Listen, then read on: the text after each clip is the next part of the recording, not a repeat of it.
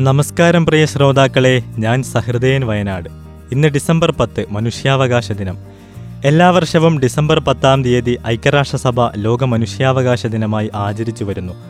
മനുഷ്യനായി പിറന്ന ഏതൊരാൾക്കും നീതി സ്വാതന്ത്ര്യം അഭിമാനം എന്നതാണ് ഈ വർഷം ഐക്യരാഷ്ട്രസഭ മുന്നോട്ട് വെക്കുന്ന പ്രമേയം.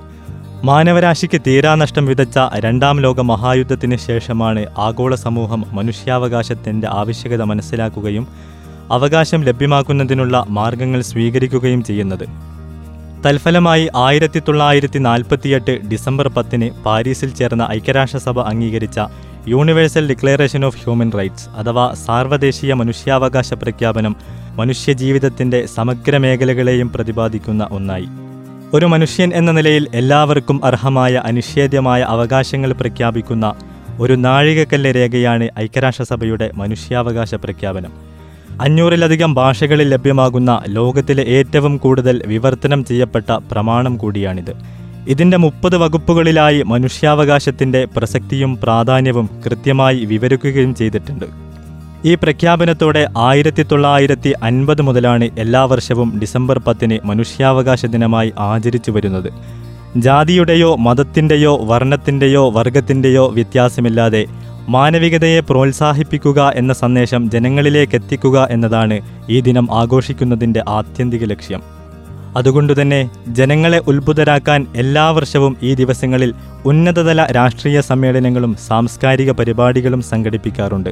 മനുഷ്യാവകാശ പ്രശ്നങ്ങൾ ഇല്ലായ്മ ചെയ്യാനുള്ള നടപടികൾ സ്വീകരിക്കുക എന്നതായിരിക്കും ചർച്ചയിലെ മുഖ്യ വിഷയം.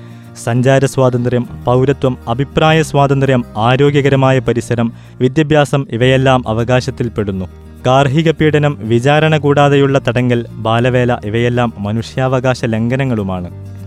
മനുഷ്യനു നേരെയുള്ള പീഡനങ്ങൾക്കെതിരെ നിരന്തരം ചർച്ചകളും സംവാദങ്ങളും സംഘടിപ്പിക്കുമ്പോഴും കോടിക്കണക്കിന് ജനങ്ങൾ ഇന്നും അവകാശങ്ങൾ നിഷേധിക്കപ്പെട്ട് അരക്ഷിതാവസ്ഥയിൽ കഴിയുകയാണ്. യു എന്നിന്റെ വിളംബരത്തിന് എഴുപത്തിനാല് തികയുന്ന രണ്ടായിരത്തി ഇരുപത്തിരണ്ടിലും വിവിധ തരത്തിൽ ജനങ്ങൾ പീഡനങ്ങൾ ഏറ്റുവാങ്ങിക്കൊണ്ടിരിക്കുന്നു. ലോകരാജ്യങ്ങളുടെ സാമ്രാജ്യത്വ മോഹങ്ങളിലൂടെയുണ്ടാകുന്ന യുദ്ധങ്ങൾ ലക്ഷക്കണക്കിന് ആളുകളുടെ സമാധാനപൂർണമായ ജീവിതമാണ് തകർത്തുകളയുന്നത് അധികാരവും ആധിപത്യവും വിപുലീകരിക്കാൻ ഭരണകൂടം നടത്തുന്ന കയ്യേറ്റങ്ങളിൽ രാജ്യം ഇല്ലാതായി തീരുന്നവർ കുറച്ചൊന്നുമല്ല. ഓരോ രാജ്യത്തും ന്യൂനപക്ഷങ്ങളായ സമൂഹം അനുഭവിക്കുന്ന കൊടും ക്രൂരതകൾക്കെതിരെ ശബ്ദിക്കാൻ ഐക്യരാഷ്ട്രസഭയോ മനുഷ്യാവകാശ സംഘടനകളോ തയ്യാറാകുന്നില്ല എന്നത് നിരാശാജനകമാണ്. വേലി തന്നെ വിളതുന്ന കാഴ്ചയാണ് ദൃശ്യമാകുന്നത്. ആഗോളതലത്തിൽ ന്യൂനപക്ഷ വേട്ടകൾക്ക് പുറമെ അമേരിക്കയിലും യൂറോപ്പിലും കണ്ടുവരുന്ന വർണവിവേചനങ്ങൾ മനുഷ്യാവകാശ ലംഘനത്തിന്റെ പ്രത്യക്ഷ ഉദാഹരണങ്ങളാണ്.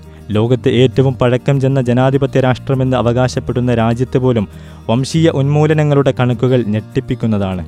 ലോക പോലീസായി ചമഞ്ഞു നടക്കുമ്പോഴും ഒട്ടനേകം കറുത്തവർഗക്കാരാണ് ഇവിടെ ഭീതിയോടെ കഴിയുന്നത്. ജോർജ് ഫ്ലോയിഡ് എന്ന കറുത്തവർഗക്കാരനെ ശ്വാസം മുട്ടിച്ചുകൊന്ന സംഭവം പാശ്ചാത്യരുടെ പുറം ലോകം അറിഞ്ഞ വംശഹത്യകളിൽ ഒന്നു മാത്രമാണ്. മനുഷ്യാവകാശത്തിൽ വിവേചനമൊരുതെന്ന് ഉപദേശിക്കുന്നവരിൽ നിന്ന് തന്നെ ഇത്തരം നീചമായ കാര്യങ്ങൾ സംഭവിക്കുന്നു എന്നതാണ് ഖേദകരം. ലോകസമാധാനത്തിനും സുരക്ഷിതത്വത്തിനും സ്ഥാപിക്കപ്പെട്ട ഐക്യരാഷ്ട്രസഭയ്ക്ക് തന്നെയാണ് മനുഷ്യാവകാശ ലംഘനങ്ങൾക്കെതിരെ ശബ്ദിക്കാനുള്ള പൂർണ ഉത്തരവാദിത്തം.